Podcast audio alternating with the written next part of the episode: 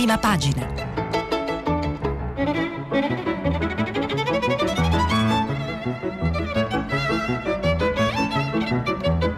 Questa settimana i giornali sono letti e commentati da Flavia Perina, editorialista del quotidiano La Stampa. Per intervenire telefonate al numero verde 800 050 333 sms e whatsapp anche vocali al numero 335 56 34 296. Flavia Perina, giornalista, classe 1958, scrive di politica, società, fenomeni culturali è tra le donne, poche, ad aver diretto un quotidiano nazionale, Il Secolo d'Italia, e co-diretto un'agenzia di stampa, la DN Kronos. Ha debuttato nel 2017 come scrittrice con il romanzo Le Lupe, Baldini e Castoldi. Collabora con la stampa e con l'inchiesta. È stata tra le prime firme ad appassionarsi al giornalismo online. Ha un grande seguito sui social. È considerata un'osservatrice affidabile e indipendente, attenta al tema dei diritti delle donne, del quale si occupa con continuità da molti anni. Ha tre figli e vive a Roma.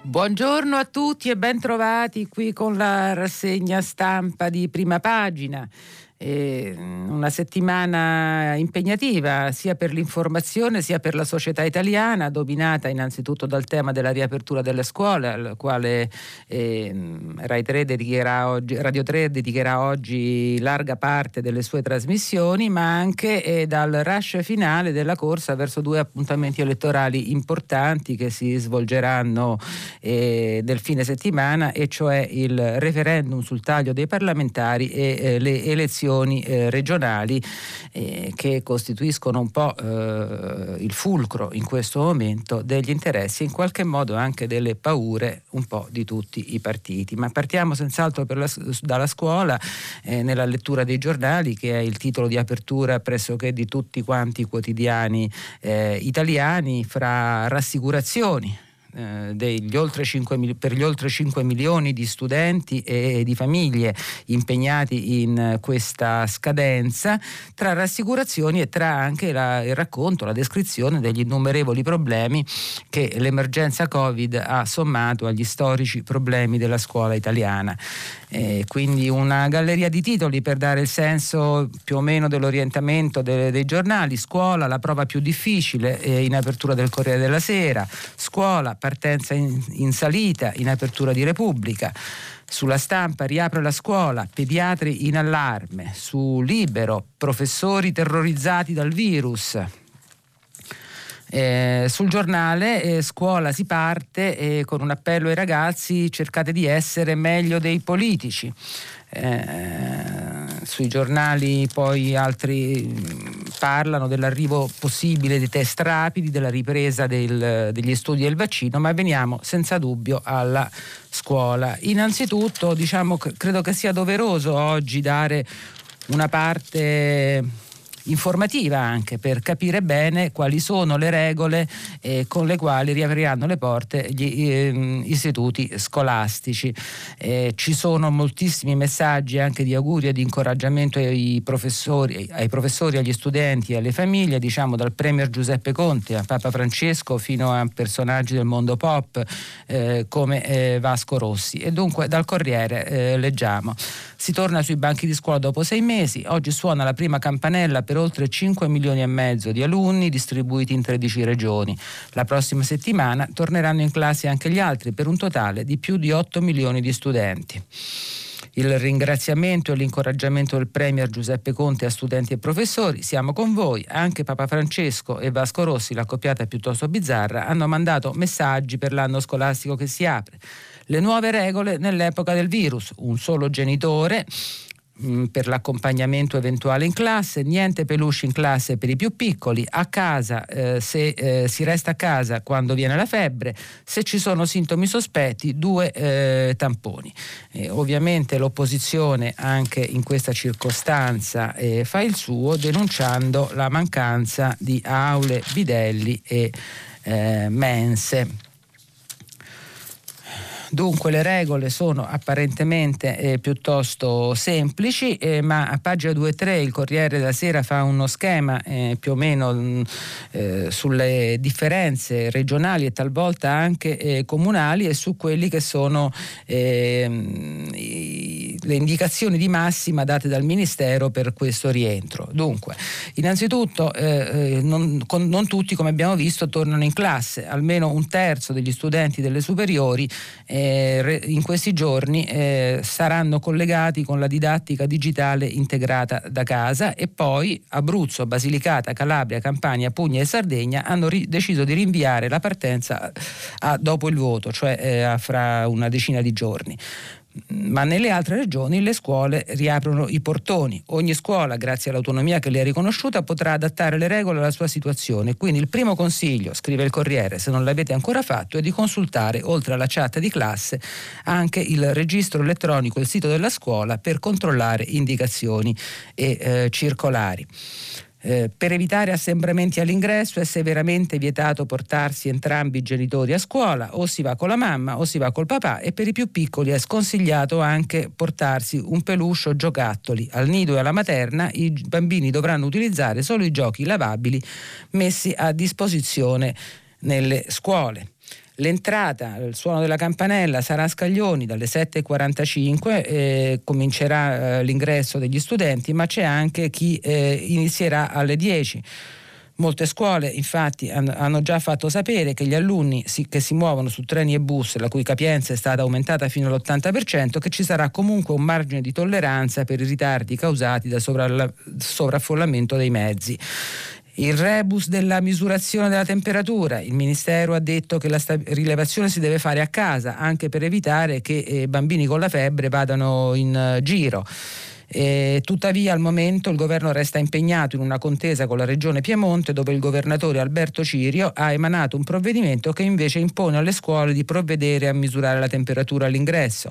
Anche il governatore della Campania, Vincenzo De Luca, ha comprato termoscanner per le scuole che lo hanno richiesto e i comuni di Milano e Roma hanno previsto la misurazione della febbre all'ingresso di nidi e materne che sono di loro competenza. Va aggiunto che molte scuole hanno deciso di dotarsi di apparecchiature adatte allo scopo. E poi, infine, la mascherina. Eh, la mascherina è obbligatoria sempre dentro la scuola, tranne quando si è seduti, dai sei anni in su. Quindi l'ingresso, l'intervallo e gli spostamenti vari, che vanno comunque limitati al massimo, si devono fare sempre e comunque eh, con eh, la mascherina.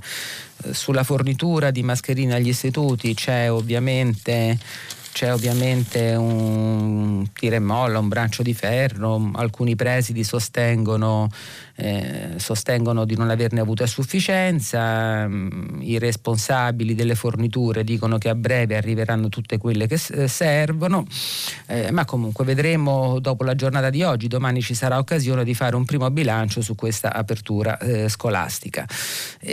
tra le interviste collegate alla riapertura delle scuole è senz'altro interessante quella che propone sempre il Corriere della Sera al eh, Presidente del Consiglio superiore di sanità Franco Locatelli che eh, fin dall'inizio dell'emergenza Covid ha partecipato al lavoro del Comitato Tecnico Scientifico di supporto al governo. Eh, in questa intervista si, mh, mm, Margherita De Bac, la giornalista, eh, chiede conto a Locatelli di alcuni dubbi, sospetti, incertezze che eh, viaggiano tra l'opinione pubblica. Innanzitutto, è vero che il ritorno in classe farà salire l'indice di contagio l'RT dello 0,4%? Risponde Locatelli, le stime vanno lette nel contesto specifico. Un aumento di nuovi casi positivi ci sarà, ma, contenu- ma sarà contenuto e non dovremo spaventarci. Non siamo nella situazione dello scorso marzo. Ora siamo bene attrezzati, il quadro epidemiologico è migliore. Ogni giorno l'Italia può produrre 35 milioni di mascherine, 11 andranno alle scuole, sono quelle chirurgiche, le più adatte e le più sicure. Come medico le ritengo preferibili a quelle di stoffa. L'altra domanda della giornalista, c'è il rischio di tornare indietro? Locatelli su questo è molto drastico, dice no, non ci sono i presupposti per ripristinare chiusure, siamo sempre il paese con la più bassa incidenza di casi, 27 ogni 100.000 abitanti. E, um, Un'altra domanda riguarda il parere che il Consiglio Superiore di Sanità esprimerà a breve, eh, martedì prossimo, sulla proposta di portare la quarantena da 14 a 7 giorni, come ha fatto prima di noi eh, la Francia. Eh, cosa prevede Locatelli? Eh, la risposta dell'esperto è verrà fatta una riflessione in base all'evidenza scientifica per capire quale sarebbe l'impatto della riduzione. La Francia ha già deciso in questo senso, ritenendo che portare la quarantena a sette giorni abbia un effetto limitato sul rischio di trasmissione, in quanto la massima contagiosità la si osserva nei primi cinque giorni dopo la positività attività del tampone. Noi saremo prudenti e scrupolosi valutando tutte le evidenze disponibili. Sarà una scelta esclusivamente scientifica che prescinde da valutazioni di tipo economico e sociale. No, queste non spettano eh, a eh, noi. E infine la questione del vaccino, ehm, Locatelli des, eh, definisce un'ottima notizia la ripresa della sperimentazione mm, sul vaccino di AstraZeneca messo a punto dall'Università di Oxford e preparato dall'IRBM eh, le, lo stop temporaneo dice dimostra la serietà del processo di validazione dei vaccini e dovrebbe convincere chi li guarda con sospetto a fidarsi. La sicurezza è fondamentale anche quando si sarebbe portati a bruciare i tempi per rispondere all'emergenza. E fin qui siamo diciamo quindi nel capitolo delle rassicurazioni sul possibile andamento di questo eh, di questa riapertura colossale appunto perché riguarda eh, moltissime persone, una fetta importante del paese e riguarda zone e aree eh, come le scuole dove le regole del, far osservare le regole del distanziamento probabilmente eh, sarà più complicato che eh, in altri luoghi pubblici riaperti nei mesi scorsi come i supermercati o gli uffici pubblici. Ma oltre che le rassicurazioni ci sono anche i problemi eh, ce ne parlano quasi tutti i giornali, eh, in particolare Repubblica dice la partenza è in salita, si torna a scuola sei mesi dopo, ma eh, tanto al momento un allievo su tre resta ancora a casa.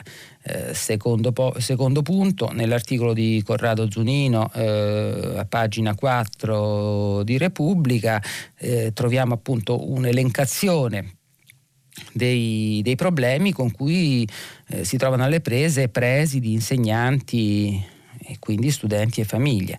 Eh, secondo la CGL, scrive Zunino, i banchi fin qui consegnati, i famosi banchi monoposto, sono 200.000, solo il 5% del totale. E, e lo stesso problema, un problema di scarsa fornitura, riguarda le mascherine chirurgiche per docenti e discenti. Dice Arcuri adesso abbiamo distribuito 94 milioni di mascherine, in realtà ne aveva annunciati 118 milioni, ma fino all'ultima ora i presidi lamentano eh, mancanze. E poi la questione degli insegnanti. Con 250.000 cattedre di ruolo scoperte, stime accurate, il Ministero ha provato a trasformare le graduatorie di istituto e esaurimento nelle graduatorie graduatorie online per le supplenze, con numeri ciclopici, 753.000 candidati per 1,9 milioni di domande, partire il 6 agosto è stato un azzardo.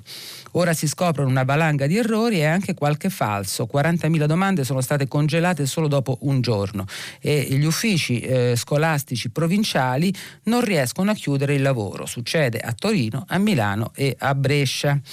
Eh, altro capitolo sul quale c'è dibattito è il finanziamento. Mm, il governo, scrive Repubblica, dice di aver investito sull'istruzione scolastica 7 miliardi. Nessuno ha mai fatto così tanto. Ma non è vero. Il numero contempla finanziamenti europei fissi e la cifra al netto, 2,9 miliardi, è di poco superiore ai 2 miliardi arrivati con Fioramonti Ministro, che per la pochezza si dimise, e inferiore a quella stanziata dal governo Renzi nel 2015.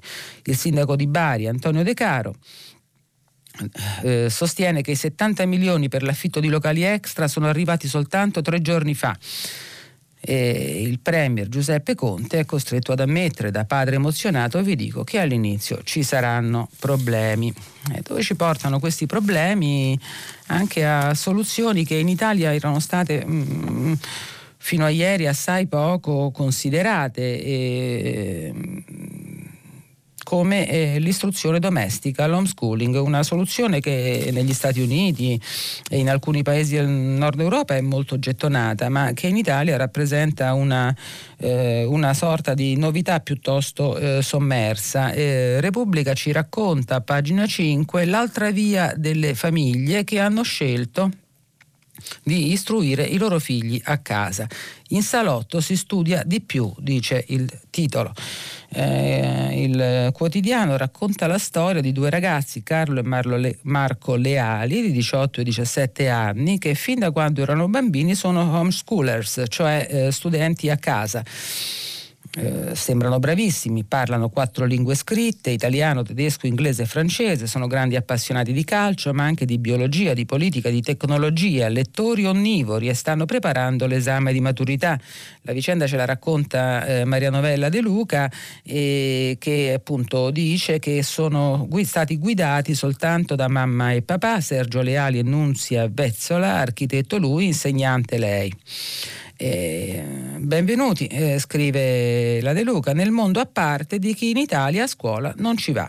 Tra le famiglie che hanno scelto di istruire figli a casa, 4.000 circa, fino a ieri, strana tribù appartata, oggi invece modello ambito per la paura di nuovi lockdown e contagi da Covid. Sergio, architetto agricoltore, ha fondato nel 2017 insieme a Nunzia Life, associazione di istruzione familiare. Siamo inondati di telefonate e di mail, raccontano, centinaia e centinaia di genitori che ci chiedono che cosa è l'istruzione parentale, si informano se non è evasione scolastica. È un'Italia che ha paura, che teme il ritorno di quaranteni, è incredibile. Una volta eravamo guardati come pazzi, oggi la nostra esperienza sembra un'ancora di salvezza e, most- e, molti dei nostri figli entrano brillantemente nelle università di tutto il mondo. Negli Stati Uniti, dove gli homeschoolers sono milioni, l'esclusivissima università di Harvard li ammette senza esame di maturità, vista l'altissima preparazione con cui si presentano. Negli ultimi giorni, scrive la giornalista, la parola homeschooling appare tra le più ricercate su Google. Ovviamente questa è una, eh, per carità, una delle soluzioni della modernità eh, che sicuramente magari si presta a famiglie in grado di eh, sostenere eh, economicamente e anche logisticamente l'istruzione la cura di figli attraverso, si immagina, eh, eh, libri, insegnanti privati, eh, programmi dedicati. Non credo personalmente che possa essere una soluzione per tutti e penso anche che nella scuola ci sia una, esperienza di socialità e di condivisione che è molto importante per eh, la crescita, per la crescita dei ragazzi. Insomma, dovremmo fare tutto il possibile per conservare la scuola come dimensione eh, educativa eh, collettiva. Ma comunque, veniamo per chiudere questo capitolo all'argomento dei professori, che pure è molto importante perché è sulle loro spalle, sulle loro responsabilità che eh, si misurerà anche il successo di questa operazione. Ci apre il giornale in prima pagina libero eh, dicendo che sono terrorizzati dal virus e marcano visita. Solo nella provincia di Milano, scrive il quotidiano, 5.000 docenti oggi non si presenteranno, 60.000 in tutta Italia. Secondo il giornale, eh, le regole indicate dal Ministero sono un manicomio impossibile da eh, rispettare. E quindi mh, mm, racconta a pagina 2 libero la situazione di Milano, l'anno è cominciato con 2184 docenti in meno del necessario, in tantissimi marcheranno visita perché terrorizzati al rischio di essere contagiati in aula. Sulla carta il Ministero ha assegnato alla provincia lombarda 35.405 insegnanti, compresi quelli di sostegno e di potenziamento. È l'organico di diritto che non tiene conto della eh, supplenza eh, ma fino a ieri Fino a ieri questo organico risultava, eh, secondo eh, il quotidiano, eh, ancora largamente scoperto. Nella capitale economica d'Italia, scrive Libero, fino a ieri a 82 studenti, soprattutto stranieri e con disabilità, non era ancora stato trovato neanche un posto in aula. Ci auguriamo che oggi sia avvenuto il miracolo, ma ne dubitiamo. In provincia di Milano ci sono più di 90 istituti senza direttore amministrativo e 400 devono essere ancora nominati. Idem per mille collaboratori scolastici. Nel milanese, infine, le scuole senza preside sono 31. Eh, la città ha ricevuto 112.000 richieste di supplenza, eh, in tutto il Veneto sono 120.000, ma gli uffici di Milano hanno un decimo del personale del Veneto. È lo spaccato, conclude il quotidiano, di un paese che considera l'istruzione superflua, eccetera, eccetera. Mm, probabilmente è lo spaccato dei problemi eh, quotidiani che la scuola eh, si è trovata ad affrontare eh, da moltissimi anni e che eh, sommati all'emergenza Covid sono eh, nodi arrivati improvvisamente al pettine perché eh, la, il fatto che restassero molte cattedre scoperte, molti, molti, docenti da nominare, molte supplenze all'inizio dell'anno scolastico è una costante, credo che lo sappia bene chiunque porti i figli a eh, scuola. E chiudiamo qui questo capitolo di cui tra l'altro la radio si occuperà largamente nelle prossime trasmissioni perché beh, ci sono altre notizie sui giornali. Innanzitutto i due casi di cronaca che hanno scosso il paese in queste ore.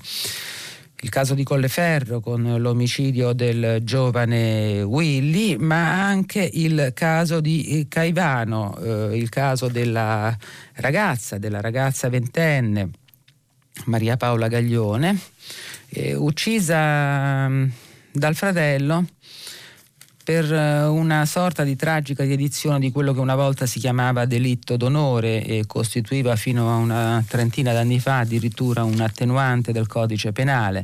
E Maria Paola era fidanzata, stava insieme a, una, a, un, a un, coetaneo eh, trans e questo era giudicato insopportabile dal fratello, rovinava probabilmente nella sua visione malata l'onore della famiglia, quindi il fratello fratello l'ha inseguita con lo scooter mentre stava in scooter col suo fidanzato, l'ha speronata. L'ha speronata e per una tragica per una tragica circostanza, lei cadendo dal, dallo scooter ha urtato con la testa un tubo di ferro ed è, eh, morta, eh, ed è morta, sul colpo. Eh, la vicenda scuote il paese per molti versi perché ci fa scoprire probabilmente delle sacche così di arretratezza delle quali molto spesso non ci curiamo o non ci accorgiamo. Eh, la, prendiamo, la, prendiamo, dal mattino di Napoli che ha molti servizi, apre con questa notizia, ha molti servizi di cronaca su questo fatto. E che racconta, e, e racconta anche della, della giustificazione della famiglia della famiglia Gaglione che difende il fratello ora in carcere, il ragazzo ora in carcere dicendo voleva solo portarla a casa eh, scrive in prima pagina Marco Di Caterino, una cappa di odio e rancore è calata sull'assurda tragedia di Maria Paola Gaglione, la ragazza di Caivano morta dopo essere stata speronata dalla moto del fratello che le imputava la relazione con Ciro, donna alla nascita e compagno trans. Non voleva ucciderla ma soltanto riportarla a casa, dicono i familiari. Ma la madre del compagno trans irrompe su Facebook. Vergogna, i figli si accettano come vengono. Eh, il mattino ripropone la cronaca dell'incidente che ormai dovremmo conoscere tutti e quindi non, eh, non ci ritorno. E ricorda anche in un servizio che eh, il tema dell'omofobia è centrale nel dibattito politico da molto tempo, eh, ma in Parlamento la legge è al palo eh, da vent'anni riforma, c'è questa riforma che prevede, scrive Adolfo Pappalardo, di aggiornare i delitti della legge Mancino contro le discriminazioni per motivi razziali, etnici e religiosi, aggiungendovi anche le discriminazioni di carattere sessuale. Oltre a questo, la nuova legge mira a diffondere una cultura della tolleranza con l'istituzione di una giornata nazionale contro l'omofobia e la transofobia il 5 agosto alla Camera c'è stata la discussione generale e a settembre era previsto l'esame del provvedimento, comprese le due pregiudiziali di costituzionalità presentate da Fratelli d'Italia e dalla Lega ma in realtà eh, il dibattito si è interrotto e come è già successo in precedenti legislature, un po' per la resistenza delle opposizioni, un po' anche per i numerosi dubbi sollevati eh, tra gli altri anche dalla Chiesa, eh, dalla chiesa eh, cattolica. Su questo episodio di Caivano interviene sul mattino un eh, commento che a mio giudizio interessante, firmato da Titti Marrone, intitolato L'ideologia feroce del possesso. Eh, scrive la Marrone, è la parola vergogna il primo sentimento che si dovrebbe condividere nel constatare come in Italia possa essere stroncato oggi il diritto all'amore. Il fratello, per giustificare la violenza con cui ha speronato il motorino, ha detto che non voleva uccidere ma dare una lezione a quella là che l'ha infettata e a sua sorella, chiarendo così che l'amore di Maria Paola e Ciro è stato soffocato per un pregiudizio di nome transfobia, capace di far appellare appaiare a un'infezione un sentimento vivo da tre anni tra due esseri che si sono scelti, fino a indurre un fratello ad arrogarsi la prerogativa di deciderne la liceità o sancirne la condanna, aggiungendo così all'infinita serie dei femminicidi una nuova nuance, quella del ti uccido perché ami un trans. Eh, io te spezzo, eh, conclude la Marrone, è la minaccia maschile tipica lanciata milioni di volte per centinaia di anni alle nostre latitudini dai padri guardiani di sciagurate figlie desiderose di uscire, di aprirsi a un esterno concepito simbolicamente e non solo come luogo di tutti i pericoli. Nel canone patriarcale, in seconda battuta, ma con non minore pretesa autoritaria, si collocano i fratelli, almeno fino al passaggio di mano che condurrà quelle creature imperfette su cui vigilare al fidanzamento e al matrimonio, tappe risolutive che però non esauriranno mai del tutto la potestà primigenia di padri e fratelli. La stessa frequenza con cui la cronaca riporta episodi come quello avvenuto l'altra sera a Mergellina di una rissa per uno sguardo di troppo a una ragazza ribadisce sia la prevalenza dell'ideologia del possesso femminile sia la sua valenza liberticida. Se una giovane donna poi sceglie un trans come fidanzato, all'ideologia patriarcale si salda la logica omotransfobica ancor più incapace di riconoscere il diritto all'amore. E infine la risposta migliore al pregiudizio è anche la più semplice e accessibile di, a tutti. È quella della mamma di Ciro che dà una lezione di intelligenza sentimentale quando dice tutto il suo amore per suo figlio, per fortuna solo ferito, con una frase da estendere ben oltre i legami familiari. I figli si amano sempre come sono. L'altra notizia di cronaca di cui si è parlato moltissimo la settimana scorsa e di cui si eh, continua a parlare è la vicenda di Colleferro. Anche di questo si occupano un po' tutti quanti i giornali, ehm, in particolare raccontandoci di come eh, gli indagati ora in carcere a Rebibbia hanno chiesto di rimanere in isolamento per paura di subire, eh, di subire ehm, vendette eh, da parte degli altri detenuti. Dicono di essere stati minacciati e appunto chiedono di restare in celle isolate. Ma forse il racconto più interessante e più illuminante anche per quello che è il dibattito politico su questa vicenda di cronaca lo troviamo sul Corriere della Sera che eh, intervista che intervista una delle zie di Willy. Eh, si chiama Maria de Lourdes Jesus. È cugina della mamma di Willis, è un'altra signora originaria di Capoverde che vive da molti anni, eh, da, mol- da molti anni in Italia e che è stata anche stata anche un'autrice della trasmissione Non solo nero. Eh, Maria de Lourdes ci racconta di eh, come eh, L'assassino di Willy, eh, scrive, ci dia la dimensione di quanto sia cambiata la società italiana rispetto ai primi anni Ottanta, quando noi donne immigrate cominciavamo a percepire che l'idea del rientro nei nostri paesi d'origine si stava sempre di più allontanando. Fu questa la ragione principale del nostro cambiamento di prospettiva, da cui iniziarono i primi passi verso l'ipotesi di inserimento nella società italiana. Anche l'opinione pubblica si stava accorgendo di questo cambiamento, ma la reazione per una parte di questa società non era molto positiva. Ci sentivamo però abbastanza rassicurate grazie alla maggioranza della gente che all'epoca si schierava dalla parte dei più deboli, noi immigrati, con il permesso di soggiorno subordinato al contratto di lavoro. Era un'Italia, dice, molto diversa da quella di oggi, un'Italia con una presenza già significativa di immigrati, la mia generazione, con una Chiesa che dava il primo grosso sostegno, una forza sindacale potentissima scesa in campo in difesa dei nostri diritti, una forza di politica di sinistra compattamente schierata a favore di tutti i lavoratori, una popolazione antirazzista che all'epoca riusciva a esercitare un forte controllo sociale. Tutte le forze politiche in quell'Italia degli anni 90, lei racconta, e buona parte dell'opinione pubblica vedevano nell'integrazione la soluzione dei problemi. Eppure eh, quella minoranza di italiani ai quali nessuno dava importanza all'epoca, che non vedeva di buon occhio la presenza degli immigrati, è via via cresciuta negli anni, mentre cresceva insieme il rifugio drastico verso gli immigrati, accusati senza vergogna di rubare il lavoro agli italiani, persone che vedevano nell'immigrato il crapio espiatorio di tutti i loro problemi.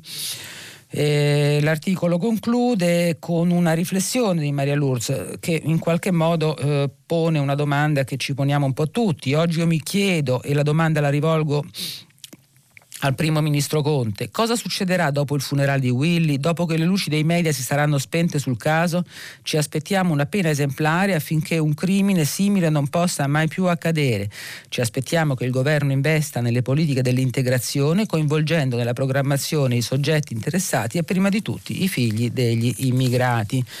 È un è un articolo interessante che racconta, noi abbiamo sentito il punto di vista di tanti italiani su questa vicenda, ecco questo è il punto di vista di una eh, ex straniera perché è italiana da molti anni, perfettamente integrata, eh, che eh, ci racconta come appunto il suo mondo ha vissuto una storia ormai trentennale di immigrazione in Italia dalla, eh, dal paese amichevole, in qualche modo aperto all'integrazione degli anni 80 e 90 al paese molto spesso percepito come nemico eh, di, eh, di questi anni. Sempre in, collegata alla vicenda di Willy, prosegue sulla stampa il dibattito sulle responsabilità della Movida della movida violenta su, che era stato aperto ieri da un giovane da un giovane ricercatore, Lorenzo Fiorespino, che aveva raccontato, aveva raccontato eh, proprio in base alla sua esperienza di ricercatore, di come eh, questo tipo di violenza, tipo come quella che si è abbattuta su Willy, arrivi dalle migliaia di giovani che ogni venerdì e sabato sera si riversano per le strade e i locali infiammati da mitologie criminali, sono parole sue, imbottiti di cocaina a basso costo o imbenzinati da alcol ingurgitato senza criterio, frustrati e impuniti. E quindi questa cultura della movida violenta come... Eh, come ambiente in cui si sviluppano, nascono tragedie come quella a cui abbiamo assistito a Torre eh, Colleferro gli eh, rispondono mm, il rapper Shade che dice no non è vero eh, in tutte le occasioni in cui nella mia vita ho avuto a che fare con personaggi bellicosi ho sempre notato che non appartengono alla cultura della movida ma piuttosto alla cultura dell'odio. Non necessariamente eh, dice odio razziale ma odio verso chiunque lo straniero, l'omosessuale, quello diverso quello vestito con abili migliori quello più bello eh, di loro quindi difende in qualche modo la Movida e poi la scrittrice Viola Ardone, anche lei che dice prima dei vientenni violenti ci sono gli adolescenti che non hanno imparato a stare al mondo perché non sono stati abbastanza a scuola, in piscina, su un campo di basket, su un tatami di judo, all'oratorio, nelle assemblee di istituto, in un'associazione di eh, volontariato, quindi non è la Movida ma eh, sono i compiti eh, educativi della società, degli adulti, dei genitori eh, che stanno venendo meno meno e che generano eh, comportamenti comportamenti estremi, eh, violenti e potenzialmente eh, omicidi. Scrive Lardone, non credo che sinistra e destra siano le due partizioni della lavagna su cui un tempo si vergavano col gesso i nomi dei buoni e dei cattivi, ma so per esperienza che laddove lo Stato, l'istruzione, il senso di comunità, i modelli alternativi vengono meno, i più giovani ripiegano su un pensiero di tipo quantitativo che riduce la complessità delle relazioni umane alle, alle dicotomie, più forte meno forte, più ricco, meno ricco, più potente, meno potente.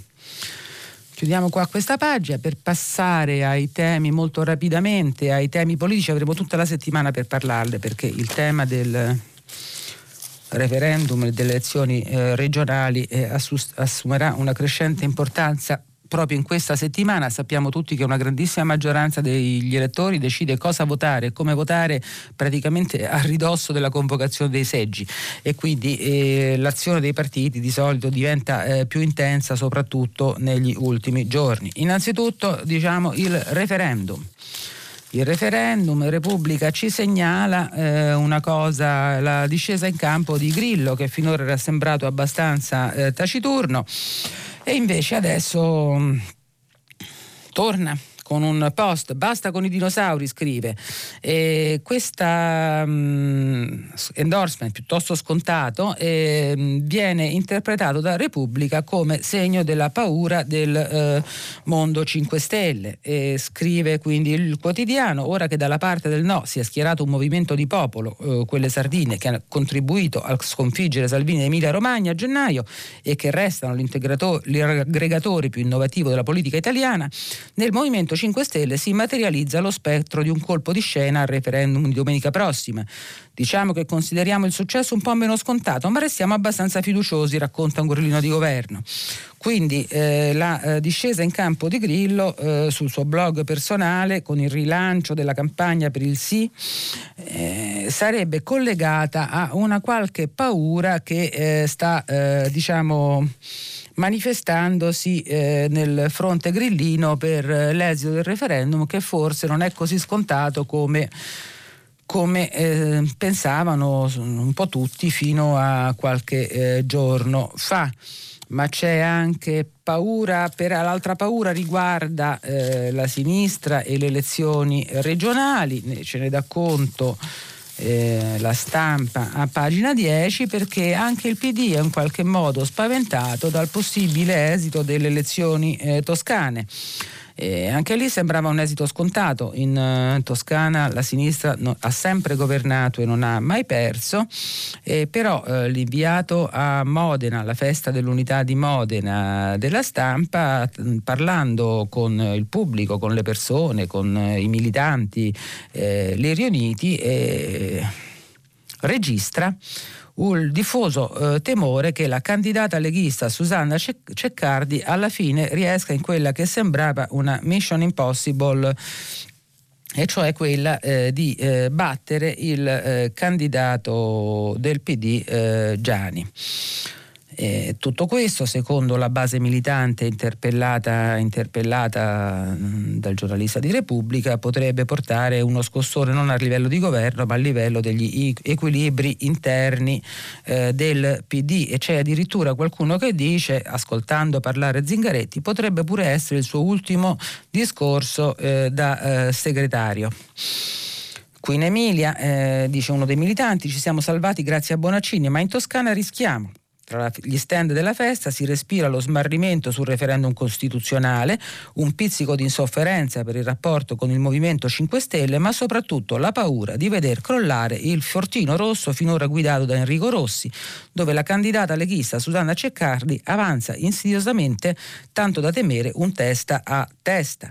La paura è che tutte le belle parole del segretario Zingaretti sull'azione riformatrice, sulla missione di costruire il futuro del Paese possano disintegrarsi di fronte a una sconfitta pesante alle regionali. Se arriva una botta non so se regge, dice la signora Mara, mentre curiosa tra i libri si ricorda Veltroni, perse la Sardegna e boom, dimissioni. E questo è appunto uno, le paure dei partiti sono concentrate su, su, questi due fatti. A proposito di referendum, c'è da registrare, ce ne parla anche il giornale, una sorta di svolta di eh, Giorgia Meloni. Giorgia Meloni è stata una dei più tenaci sostenitori del sì al taglio dei parlamentari, insieme a Matteo Salvini e al Movimento 5 Stelle, che sono un po' il fronte populista sponsor di questa, eh, sponsor di questa riforma.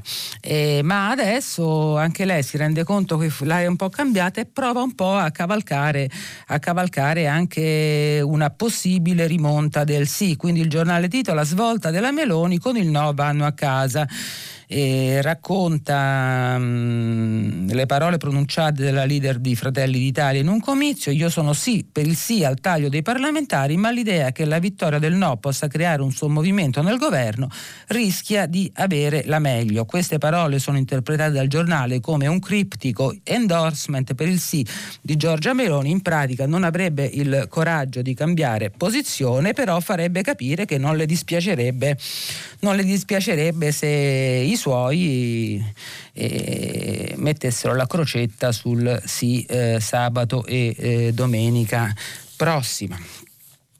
Sul materia di endorsement eh, segnalo anche un endorsement di Carlo Cottarelli in favore del no. Eh, Cottarelli in prima pagina sulla stampa sostiene addirittura che eh, il taglio eh, dei parlamentari, se eh, passerà, potrebbe frenare le riforme e dice eh, che voterà no al referendum perché nella sua evidente semplicità è una riforma fatta male, senza una chiara motivazione, senza ben definiti significativi vantaggi e con qualche probabile svantaggio. Ma soprattutto, scrive, voterò no perché approvando le riforme della nostra Costituzione che non sono fondamentali ma sono solo di facciata, si alimenterebbe la convinzione che i problemi sociali ed economici della nostra Italia possono essere risolti con approcci superficiali e approssimativi. Un cattivo esempio per il futuro. Siamo praticamente siamo praticamente in chiusura, sul referendum c'è molto altro sui giornali e ovviamente ci sono anche gli endorsement per il sì, uno dei quali è sul Fatto Quotidiano, che è uno dei capofila della campagna per il sì. Eh, è, l'endorsement del adesso lo andiamo a ricercare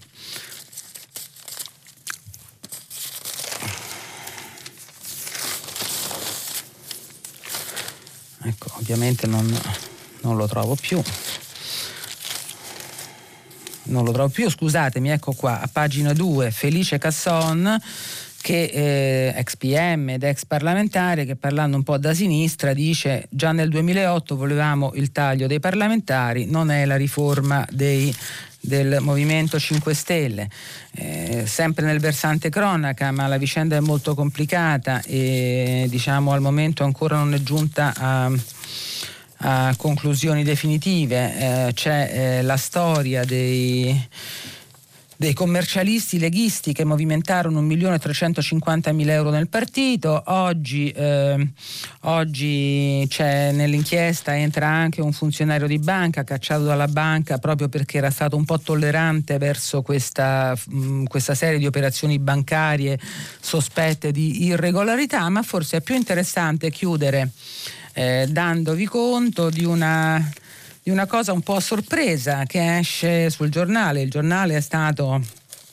per moltissimo tempo uno, insomma, uno, dei contestatori più acerrimi come larga parte del mondo di centrodestra di Angela Merkel, definita in eh, molti modi orribili e giudicata più o meno una specie di nemica dell'Italia e nemica eh, è nemica dei popoli, comunque dei popoli europei, oggi eh, del tutto inaspettatamente invece eh, il giornale dedica ben tre pagine eh, a una sorta di panegirico di Angela Merkel intitolato Mi chiamo Merkel e risolvo i problemi.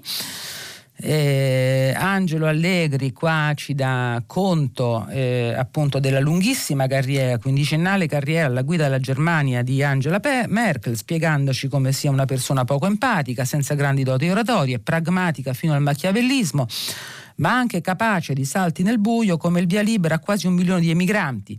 Ai tedeschi piace per la normalità e la concretezza, non ha o almeno non declama visione di lungo respiro, ma dà il meglio nelle crisi, come dimostra il virus. E quindi questo inaspettato contrordine, questo elogio, elogio alla Merkel, è raccontata come leader normale come leader normale, però operativa, pragmatica, capace, di, capace di, di, affrontare, di, affrontare, i problemi eh, di petto anziché dilazionarli nel tempo. E e capace addirittura appunto di farsi, di farsi perdonare dai tedeschi quella che sembrava, che sembrava la sua, diciamo, la pietra tombale sulla sua carriera, cioè eh, quando quattro anni fa eh, decise di accogliere un milione di eh, immigrati siriani e di integrarli nella società tedesca, precipitò nei sondaggi, dimostrò di averci visto lungo perché eh, larga parte di quelle persone poi eh, sono, si sono effettivamente integrate, hanno trovato lavoro e pagano le tasse in Germania e quindi eh, eh, a cinque anni di distanza eh, la, il gradimento della Merkel è trovato altissimo in Germania e l'intero paese si chiede con grande preoccupazione dove andrà a finire quando eh, questo, questa esperienza eh, si concluderà. Eh, finiamo qui la lettura dei giornali di oggi e dopo la pubblicità ovviamente vi aspetto per il filo diretto e vi ricordo che stiamo pubblicando i vostri messaggi sul sito di Radio 3. Ci sentiamo tra pochissimo. Flavia Perina, editorialista del quotidiano La Stampa, ha terminato la lettura dei giornali di oggi. Per intervenire chiamate il numero verde 800 050 333. Sms WhatsApp anche vocali al numero 335 56 34 296. Si apre adesso il filo diretto di prima pagina. Per intervenire e porre domande a Flavia Perina, editorialista del quotidiano La Stampa, chiamate il numero verde 800 050 333. Sms WhatsApp, anche vocali, al numero 335 56 34 296. La trasmissione si può ascoltare, riascoltare e scaricare in podcast sul sito di Radio 3 e sull'applicazione Rai Play Radio.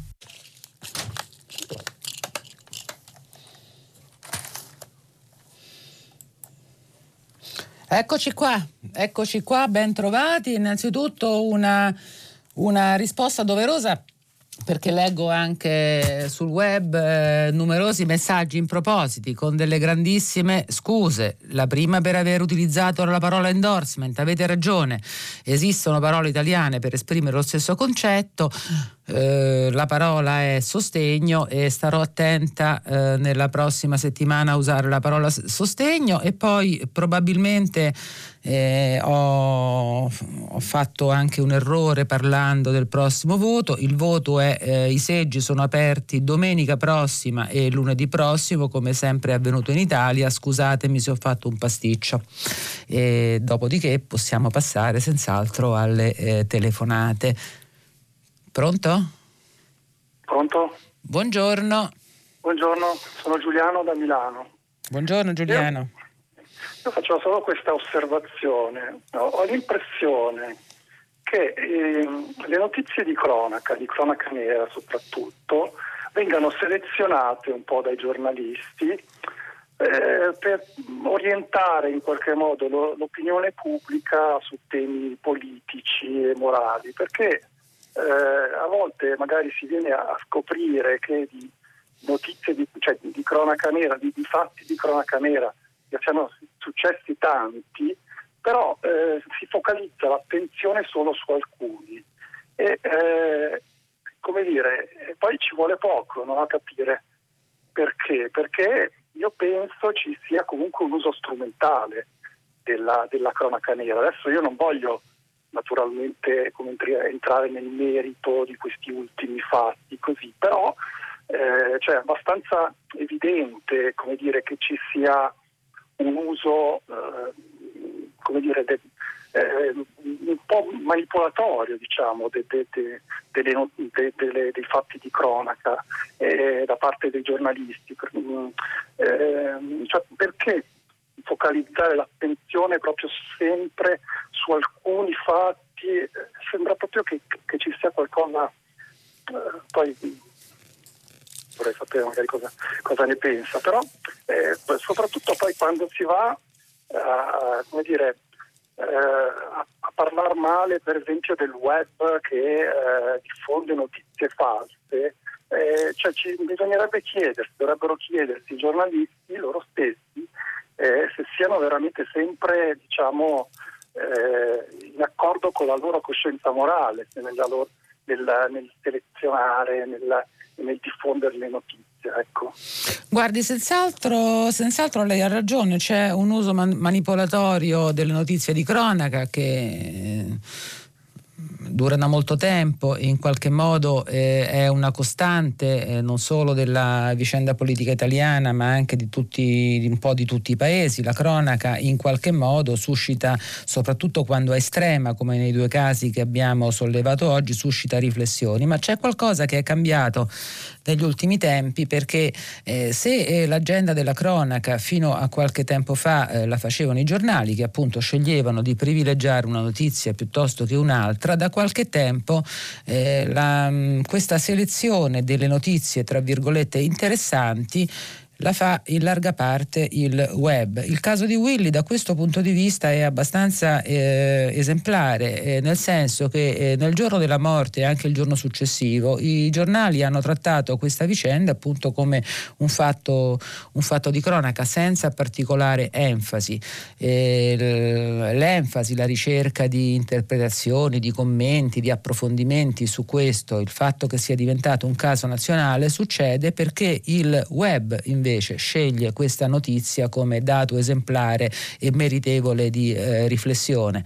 Quindi eh, in qualche modo in alcune vicende abbiamo i giornali che eh, si rendono conto che l'opinione pubblica, i social, chi eh, partecipa a quel tipo di agorà eh, pubblica che sono diventati social eh, è interessata ad alcune notizie, ci sono alcune notizie che la scuotono, che lo fanno che fanno indignare per molti versi, riflettere per altri e, e si attrezzano per eh, ovviamente per eh, seguire con maggiore attenzione questi fatti di cronaca piuttosto di, eh, che altri. Nel caso specifico poi di oggi stiamo parlando di due casi estremi, un incidente eh, eh, terrificante in cui un fratello fa una sorta di spedizione punitiva contro la sorella e a, per il suo legame sentimentale non è una cosa che succede tutti i giorni, così come non è una cosa che succede tutti i giorni una spedizione punitiva in un locale eh, dopo la quale eh, resta per terra un ragazzino del tutto incolpevole, anzi eh, meritevole perché si era messo in mezzo per difendere un amico, quindi c'è una forza eh, in queste notizie autentica a mio giudizio e qualcosa che davvero eh, porta a riflessioni, molto spesso sono anche, sono anche riflessioni positive che aiutano anche sia l'opinione pubblica, sia le persone, sia i giovani, coloro a cui sono rivolte a crescere. Andiamo avanti con la prossima telefonata.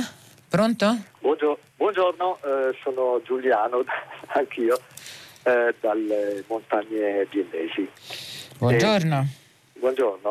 Io mi riallaccio a questi, questi due temi, eh, questi due episodi anzi, e, ehm, e, anche alla reazione che purtroppo di fronte a queste cose eh, si vede molto spesso, c'è una reazione eh, di tipo, in inglese c'è un termine, si dice knee jerk, eh, nel senso di, di una Ce lo spieghi in italiano non... perché qua già eh, la giornata no, è cominciata con le polemiche su endorsement, quindi traduciamolo immediatamente in italiano questo termine. Beh, che viene dettata sostanzialmente da una, una reazione eh, di pau- paurosa, diciamo di paura, una cosa di, che, che comunque in italiano c'è un corrispondente, era una reazione di, di stomaco, un qualcosa per cui invece di riflettere eh, su cause, su, su, poi la reale eh, consistenza di un fenomeno, eh, si tende a dire diamo mm, una pena esemplare oppure mettiamo delle leggi che vietino eh, l'odio.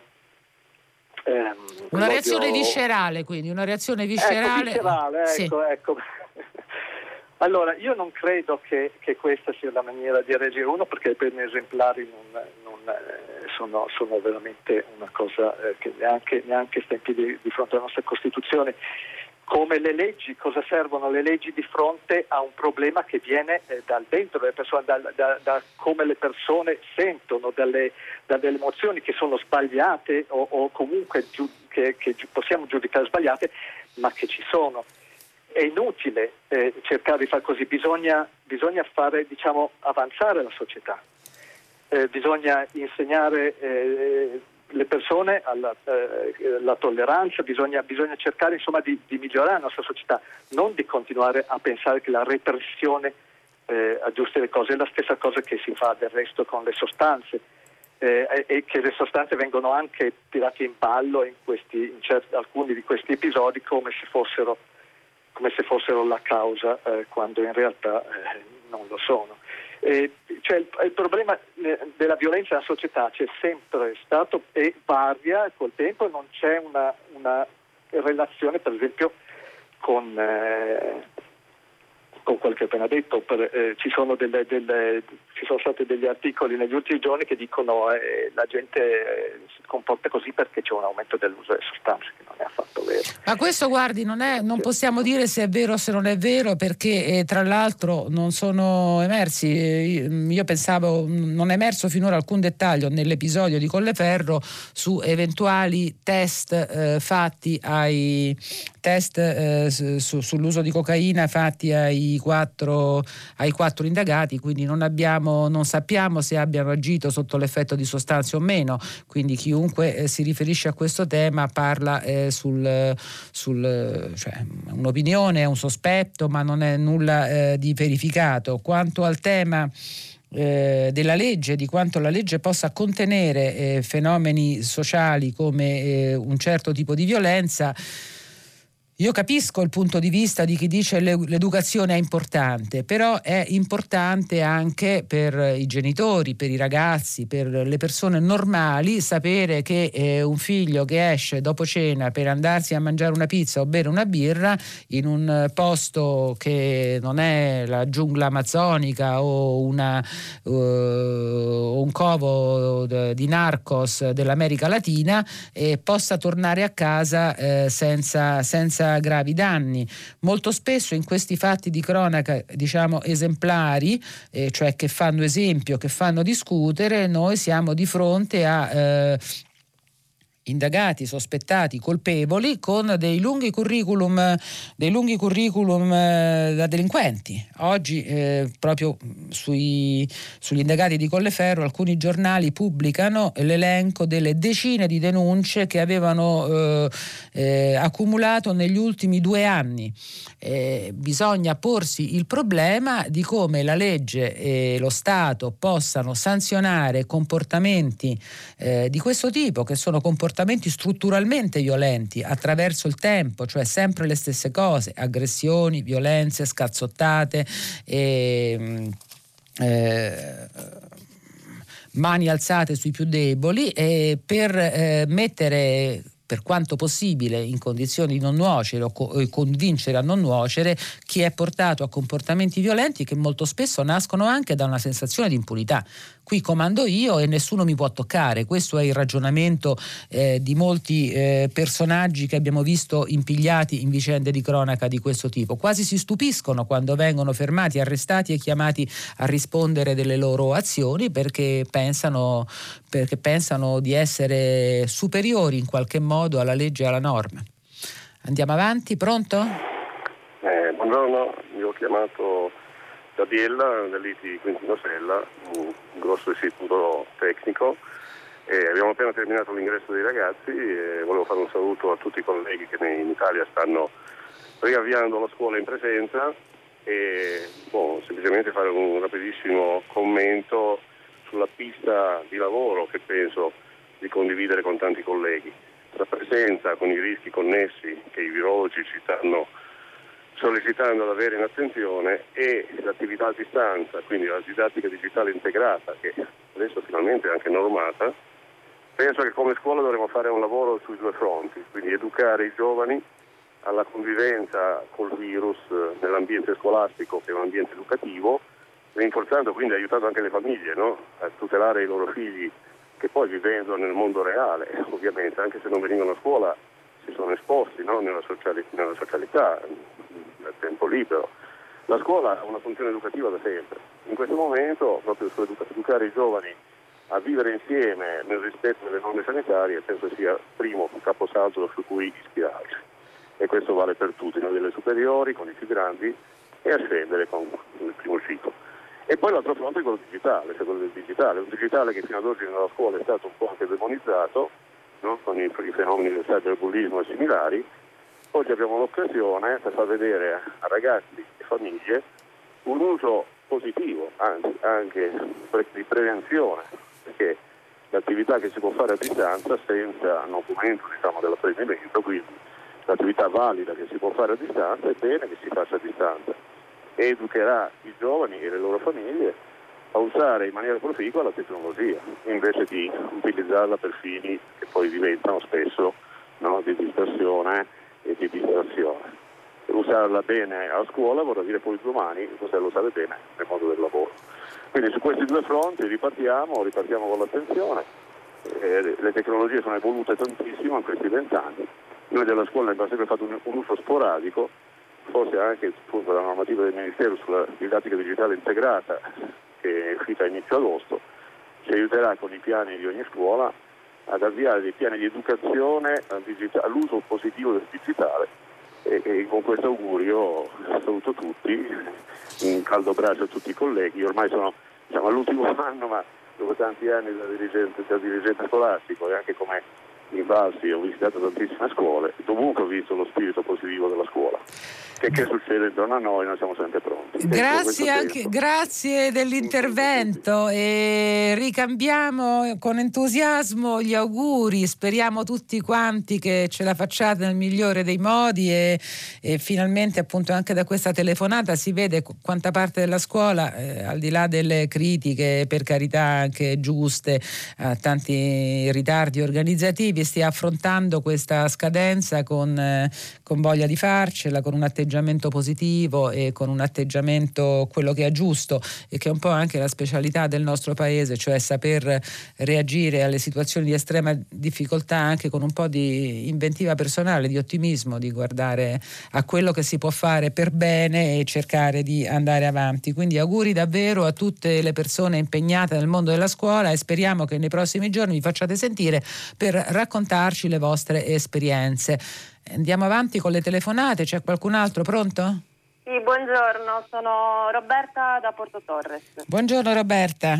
Buongiorno, allora sento ancora a scuola, però una scuola diversa, lei ha accennato prima all'educazione parentale, io porto una testimonianza non diretta, però eh, quasi perché conosco molto bene queste persone che nella provincia di Sassari si stanno organizzando, questo è già il terzo anno, però quest'anno con maggior vigore per dare ai loro figli un'educazione parentale. E ehm, la cosa interessante è che eh, si muovono tutti, sono dei genitori, hanno un, un, livello, un livello medio-alto di istruzione, però nessuno di loro poi è insegnante, eh, almeno qualcuno lo è, però chi parteciperà, chi darà il proprio contributo si muove comunque seguendo un concetto montessoriano e, e vengono introdotti al di là del normale programma scolastico che deve comunque essere seguito eh, laboratori attivi, ci sono, si stanno mettendo d'accordo con artigiani del territorio per fare,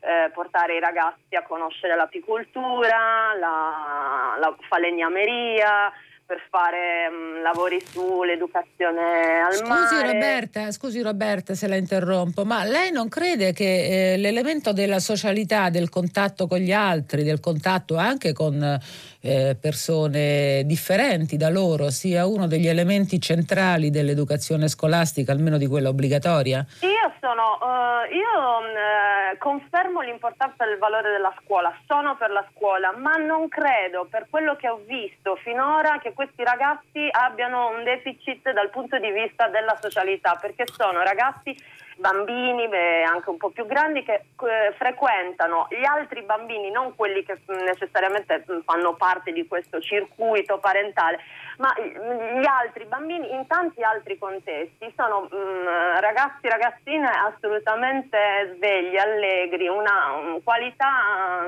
socialità eh, enorme. Eh, quindi no, quindi mh, mm, probabilmente nell'articolo di oggi che ancora non ho letto che le citava, forse i ragazzi erano Ehm, diciamo l'immagine che si, si, è capita che forse studiavano a casa loro con i genitori, quindi non uscivano da quel nido. Però quello che ho visto io finora in questi anni, seguendo un po' questo gruppo di persone, è tutt'altro, anzi i ragazzi stanno molto all'aria aperta e condividono non solo con quelli di questo circuito. Quindi eh, non so, ripeto, credo che la scuola abbia un valore molto importante, però una scuola probabilmente eh, a cui manca un altro tipo di insegnamento. Mi chiedo perché l'insegnamento montessoriano non sia esploso nelle nostre aule e perché non si pensi a uh, trasmettere valori, come diceva anche qualcuno, sull'integrazione delle culture, sull'antropologia, perché non introdurre l'antropologia culturale in modo stabile?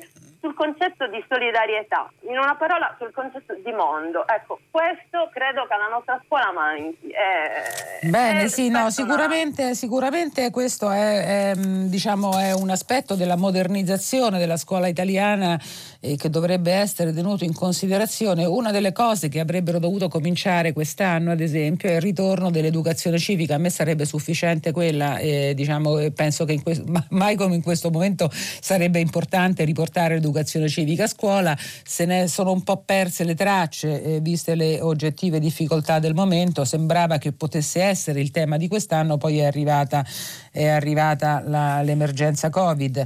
Quanto eh, alla questione dell'educazione parentale, per carità, nessun pregiudizio, è una scelta di alcune minoranze istruite e molto convinte delle loro, delle loro dei loro orientamenti educativi verso i figli, io continuo a pensare che la scuola sia anche il luogo dove si forma la coscienza e la cultura nazionale, che quindi la scuola in particolare e la scuola pubblica eh, debbano consentire ovviamente esperienze eh, minoritarie di questo tipo, ma debbano essere saldamente eh, difese come luogo eh, eh, dove dove il paese, eh, dove il paese eh, educa eh, le nuove eh, generazioni in modo comune, collettivo e più o meno eh, su eh, orientamenti largamente condivisi.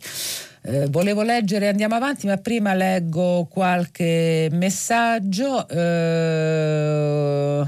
uno contesta la definizione che mi sembra fosse di Repubblica delle sardine innovatrici e ci scrive ma se le sardine, le sardine sono qualcosa di vecchissimo parlano come esponenti del PC degli anni 70 poi abbiamo um, un altro messaggio eh, cui, sul fatto di Caiva, Caivano eh, il commento da me letto nel quale si, si stigmatizza la concezione par- patriarcale che considera la donna un possesso. Scrive questo ascoltatore: Rimango sempre stupito che nessuno abbia il coraggio di applicare questa critica alla comunità islamica che ormai è presente massicciamente nel nostro paese eh, i diritti che proclamate, qui è rivolto alle femministe, valgono solo per le donne bianche occidentali, ma è un cenno al fatto che quella concezione patriarcale vive indisturbata nella nostra società.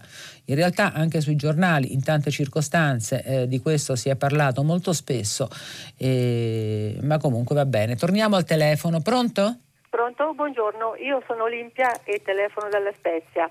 Buongiorno volevo, Lidia. Buongiorno, um, volevo fare un commento riguardante l'uccisione da parte del fratello della, della ragazza a Napoli. Allora, quello che mi ha stupito di più è stato il commento dei genitori che hanno detto eh, ma lui voleva soltanto eh, dare, portarla a casa, giustificando in questo modo quella concezione maschilista delle cose che, che c'è, che il, frate- il, fratello aveva un diritto proprio sulla, sulla sorella e oltretutto i genitori hanno delegato a, al figlio una cosa che forse eh, una educazione che loro non hanno, non hanno, saputo dare alla figlia, nel senso di essere mh, mm, consapevole, eccetera, eccetera, eccetera, di, di, del passo che faceva, eccetera, eccetera. Quindi, oltretutto, una, una diciamo, educazione di tipo maschilista e la delega soprattutto e la giustificazione del fatto quanto valeva la figlia per per questi genitori. Domanda, se hanno permesso questa cosa e se, hanno, se giustificano questa cosa, non valeva niente. Quindi da qui tutto quello che si può dire su, sull'educazione, sul, sul linguaggio, eccetera, eccetera. Eh. Ma sa Lidia, è molto difficile giudicare eh, a poche ore da un fatto del genere i commenti, le parole dei genitori. io penso che i genitori con una figlia morta e l'altro figlio in galera per averla sostanzialmente eh, uccisa, eh, in questo momento cerchino malamente di dire che eh, alla fine, senza la coincidenza sfortunata eh, di, di di questa caduta così grave, perché eh, probabilmente l'intenzione di uccidere non c'era, eh, di quel maledetto tubo di ferro su cui lei ha sbattuto la testa, eh, la, eh, la questione si sarebbe risolta con una grossa discussione, forse con qualche schiaffo, quindi io capisco genitori che cerchino un po' di minimizzare di minimizzare le responsabilità di un figlio che è in galera. Probabilmente si tratta di un atteggiamento suggerito in qualche modo anche dagli avvocati e sul quale non mi sento di, di non mi sento di speculare più di tanto questo tipo, io mi immagino la tragedia di questa famiglia e, che davvero ha perso un figlio e rischia di perdere un altro con una lunghissima carcerazione, non, non credo che di sicuro il brodo di cultura in cui questo ragazzo è vissuto è un brodo di cultura sbagliato che ha trasformato in dramma, tragedia familiare, problema familiare, una cosa che poteva essere tranquillamente accettata come scelta personale di una figlia e tranquillamente ignorata se non volevano proprio condividerla. Eh, e però eh, immagino che a 48 ore dai fatti siano estremamente sconvolti anche loro. E andiamo avanti, ancora un paio di messaggi. E Marina Davarese si augura, al contrario di un ascoltatore intervenuto prima, che la didattica a distanza non continui. Evidentemente eh, non le piace o non la giudica efficiente come, come la, didattica, eh, la didattica in presenza. E poi eh, c'è Piero che dice che il governo ha fatto a suo giudizio un grave errore delegando alle famiglie italiane la responsabilità di controllare la temperatura dei propri figli prima di mandarli a scuola perché la maggioranza degli italiani non ha senso sociale e molti ragazzi andranno a scuola senza la eh, misurazione della temperatura. Ehm, ancora Carla da Firenze, i due fratelli bianchi in carcere dicono di aver paura per la loro vita, che questo sentimento a loro sconosciuto sia più utile per la loro rieducazione di ogni intervento psicologico che eh, sarà attuato nel caso vengano condannati, riescono a pensare che cosa avrà provato la vittima mentre verrà massacrata. Eh, sì, probabilmente questo sarà eh, in questi giorni questi fratelli così gradassi assaggiano per la prima volta il sentimento della paura e si rendono conto di quanto, di quanto sia eh, orribile. Eh, Vittorio eh, mi scrive la posizione di Giorgia Meloni sul referendum non è stata chiara, le dispiacerebbe chiarirla. Io ho letto un articolo di giornale dove si diceva chiaramente che Giorgia Meloni voterà sì al eh, referendum e eh, ribadisce la sua posizione per il sì, ma in qualche modo ha, eh, secondo l'interpretazione dei giornati, ha, ha, eh, dato una sorta di via libera ai simpatizzanti del suo partito che sono eh, schierati eh, per il no. dicendo che anche il no potrebbe portare dei vantaggi perché in qualche modo potrebbe determinare un grave colpo al governo. Andiamo avanti col telefono, pronto? Eh, pronto, buongiorno, sono Renata Sporaci, chiamo da, da Milano. Eh, sono stata, eh, forse sarò un insegnante di sostegno, sono un docente precario e quindi non ho ancora contezza dei, degli incarichi prossimi venturi. Eh, la mia, la, mia, classe in questo momento è a scuola e a scuola il mio piccolo supereroe che l'anno scorso appunto frequentava la prima media e oggi è in seconda. Però non so se lo rivedrò e non so se sarò rinominato insegnante perché malgrado i proclami e le lettere della ministra, l'ultima è dell'altro ieri, non c'è alcuna continuità didattica che venga garantita per gli alunni con disabilità, malgrado ci sia un decreto legislativo del 2017, eh, questo è previsto soltanto nel caso di docenti che abbiano una specializzazione sul sostegno e quindi questo non riguarda la gran parte delle casse delle comunità.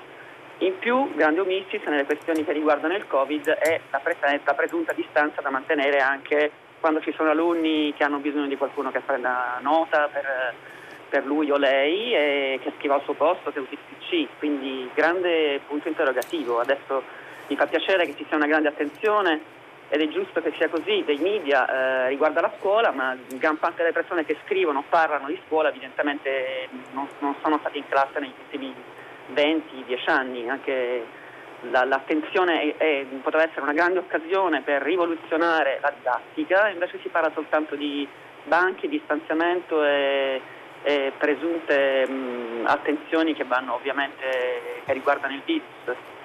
Quindi così eh, sì, Renata, lei, io capisco, lei ci porta una voce importante come tutte quelle di chi ci vive e ci lavora dentro il mondo della scuola. Eh, la questione degli insegnanti di sostegno è una delle questioni più macroscopiche che da anni eh, riguardano l'organizzazione eh, scolastica. C'è eh, un cambiamento però eh, di, che dobbiamo tenere presente tra prima co- del Covid e dopo il Covid Prima del Covid le risorse per la scuola erano, sono state sistematicamente la cenerentola di tutte le manovre economiche italiane. Se c'era un posto dove si andava a cercare risorse da tagliare era la scuola e la, l'università con l'ovvia eh, degrado di molti dei servizi offerti dalla scuola, a cominciare da quello del sostegno ai disabili. Adesso io credo che la politica si debba rendere conto che nel dopo Covid le risorse esistono perché le enormi risorse che ci concederà l'Europa nell'arco del prossimo anno consentono finalmente di fare ragionamenti organizzativi, di assunzioni, di presa in carico di problemi che fino all'altro ieri erano totalmente impediti da motivi economici. Quindi non ci sono più alibi per non mettere mano al tema, ad esempio, del precariato tra gli insegnanti e in particolare tra gli insegnanti di, di sostegno, oppure al tema dell'organizzazione eh, eh, dell'inizio dell'anno l'anno scolastico con quel tipo di preavviso che consente di entrare in classe con un minimo di continuità didattica e comunque con la presenza di tutto quanto il corpo eh, insegnante. Prima non si poteva, adesso eh, si può e questa secondo me è la differenza che dobbiamo sempre tenere presente che la politica dovrebbe tenere presente, cioè gli alibi di prima non valgono più. Andiamo avanti col telefono, pronto? Sì, buongiorno, mi chiamo Gianni e telefono dalla provincia di Arezzo argomenti, argomento è immigrazione e accadimenti correlati. Allora, dottoressa Perina, la domanda è questa. Non pensa lei che questo senso di intolleranza verso i migranti sia determinato dall'evidente incapacità di gestire una, un reale percorso di integrazione? Grazie, l'ascolto per radio. Buona giornata. Grazie a lei. Eh, in realtà i percorsi di integrazione è molto interessante l'articolo che ho cercato di leggere, purtroppo ho dovuto leggere solo in estrema sintesi, prima eh, il racconto di questa, di questa zia eh, di origini capoverdiane eh, di Willy pubblicato se non ricordo male, dal Corriere della Sera. In realtà l'integrazione in Italia ha funzionato abbastanza bene fino agli anni 90 e tra l'altro abbiamo avuto eh, all'inizio degli anni 2000 due eh, colossali sanatorie che hanno messo in regola centinaia di migliaia di badanti, di operai, di lavoratori, eh, consentendogli poi quello che è l'accesso a una vita normale, di affittare un appartamento, di eh, pagare le tasse, di mandare i loro figli a scuola e quindi di eh, avviare un percorso autentico eh, di integrazione. La, queste difficoltà eh, nell'integrazione sono più recenti, risalgono all'ultimo decennio, all'affermarsi nella società italiana e specialmente nella politica italiana di eh, messaggi sostanzialmente, spiace dirlo, eh, xenofobi che hanno trovato un'enorme popolarità e hanno portato moltissimi voti ai partiti che li cavalcavano, cioè l'idea che gli stranieri rubassero il lavoro, rubassero i servizi, rubassero le risorse negli ospedali, nella scuola, si è diffusa e a macchia d'olio in un periodo in cui l'Italia in cui l'Italia affrontava già una gravissima crisi economica per altri motivi. Quindi è lì in questo contesto che eh, si interrompe in qualche modo o si inceppa il meccanismo, il meccanismo dell'integrazione. E non, eh, non, succede per caso, eh, non succede per una particolare natura del paese, succede perché da un lato la tenaglia della crisi, dall'altro l'affermarsi di un populismo che cerca voti con questo tipo di argomenti, trovando facili capri espiatori a, a, ai problemi del paese eh, portano in, in questa eh, direzione. E, io non penso che sia una direzione irreversibile, penso che prima o poi ci sarà un ritorno alla razionalità eh, del nostro paese, soprattutto perché ormai gli immigrati siamo arrivati alla seconda, alla terza generazione, vivono tra noi, vanno a scuola con i nostri figli, saranno probabilmente i nostri figli a compiere eh, il lavoro che noi non siamo, non siamo riusciti a fare, perché al di là di casi estremi come quello di eh, Colleferro, eh, eh, io penso che soprattutto l'integrazione dei ragazzi di seconda e terza generazione in eh, Italia sia un fenomeno abbastanza largo e al momento che presenta problemi soltanto marginali. Certo, se andiamo avanti indicando agli immigrati la fonte di tutti i guai del paese è molto difficile che, eh, che le cose cambino. Abbiamo ancora qualche minuto eh, prima della chiusura e passiamo un'altra telefonata? Eh, pronto? Buongiorno, sono Flavia da Torino. Buongiorno Flavia. Eh, il mio intervento è un ritorno alla riflessione mh, di una ascoltatrice della Sardegna sull'istruzione parentale. Eh, ho ascoltato anche la sua risposta e concordo su quanto lei sosteneva sul problema della socializzazione, ma mi sembra che sia ancora più inquietante questo tipo di modello perché presuppone che il, il bambino, l'adolescente perpetui in se stesso un modello familiare che eh, per qualche motivo viene considerato il modello perfetto. E, e quindi i figli di queste famiglie che operano queste scelte vivono delle esperienze che li escludono assolutamente dal misurarsi con altro, con qualcosa che rappresenta un modello diverso dalla loro famiglia. Poi mi permetta, visto che, sono, che mi è consentito parlare, di dire solo una riflessione su quanto diceva lei sull'inserimento dell'educazione civica nella scuola. In realtà la scuola, io sono stata insegnante eh, per 40 anni, in realtà la scuola da sempre, al di là della, uh, dei programmi o dei, eh, delle materie nuove che venivano inserite o meno, la scuola da sempre fa educazione civica. Gli insegnanti di storia, di filosofia, nel loro percorso accompagnano sempre l'educazione civica e in ogni caso la scuola non può diventare un contenitore che eh, eh, alla fine eh, penalizza l'apprendimento delle discipline fondamentali.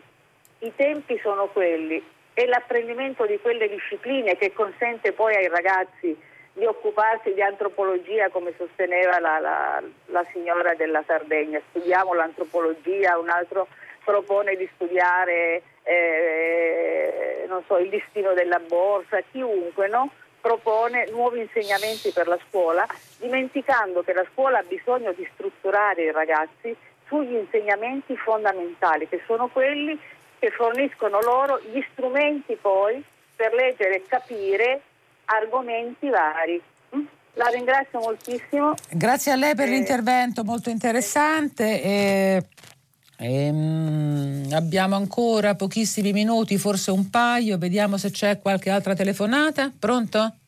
Pronto? Buongiorno. Buongiorno. Francesca da Napoli. Salve Francesca. Salve. Eh, la mia riflessione eh, per quanto riguarda l'introduzione eh, dell'educazione civica a scuola. Eh, si diceva che è una cosa positiva, importante che proprio in questo momento storico ci sia questa reintroduzione, ma in realtà chi insegna, diciamo, eh, spero molti degli insegnanti, la stragrande maggioranza degli insegnanti facciano edu- educazione civica a prescindere, cioè prima di trasmettere conoscenze, prima di trasmettere eh, il sapere, eh, la prima cosa è quella dei, dei, valori, del rispetto, del rispetto reciproco, del rispetto delle regole. Eh, però purtroppo la, la mia sensazione di, di, insegnante è che da, eh, da, diversi anni a questa parte quello che io cerco di trasmettere con l'esempio in primis di come eh, si sta insieme in classe, di come ci si rispetta in classe e, e, quello che poi va fatto anche al di fuori verso gli altri sia percepito dagli alunni come un qualcosa di, eh, di un po' utopico, nel senso che tutto quello che li circonda, eh, dalla famiglia al quartiere, eh, io insegno in un quartiere abbastanza diciamo, difficile. Eh, di Napoli, eh, ma anche non solo il quartiere, la città, la regione, lo Stato, cioè tutte, tutte le notizie che, eh, che ascoltiamo ai telegiornali, che leggiamo sui giornali, vadano proprio in controtendenza. Con grazie Francesca, grazie Francesca. Oggi è stata la giornata degli insegnanti ed era giusto così, continueremo a parlarne anche nei prossimi giorni e adesso è arrivato il momento di fermarsi. Dopo il giornale radio Edoardo Camurri conduce pagina 3 e a seguire novità musicali di primo movimento. Alle 10 come sempre tutta la città ne parla. Approfondirà un tema posto da voi ascoltatori e immagino che oggi appunto si parlerà soprattutto di scuola. Arrivederci a tutti e a domani. Flavia Perina editorialista del quotidiano La Stampa ha letto e commentato i giornali di oggi. Prima pagina è un programma a cura di Cristiana Castellotti. In redazione Maria Chiara Beranec, Natascia Cirqueti, Manuel De Lucia, Cettina Flaccavento. Posta elettronica, prima pagina, chiocciolarai.it. La trasmissione si può ascoltare, riascoltare e scaricare in podcast sul sito di Radio 3 e sull'applicazione Rai Play Radio.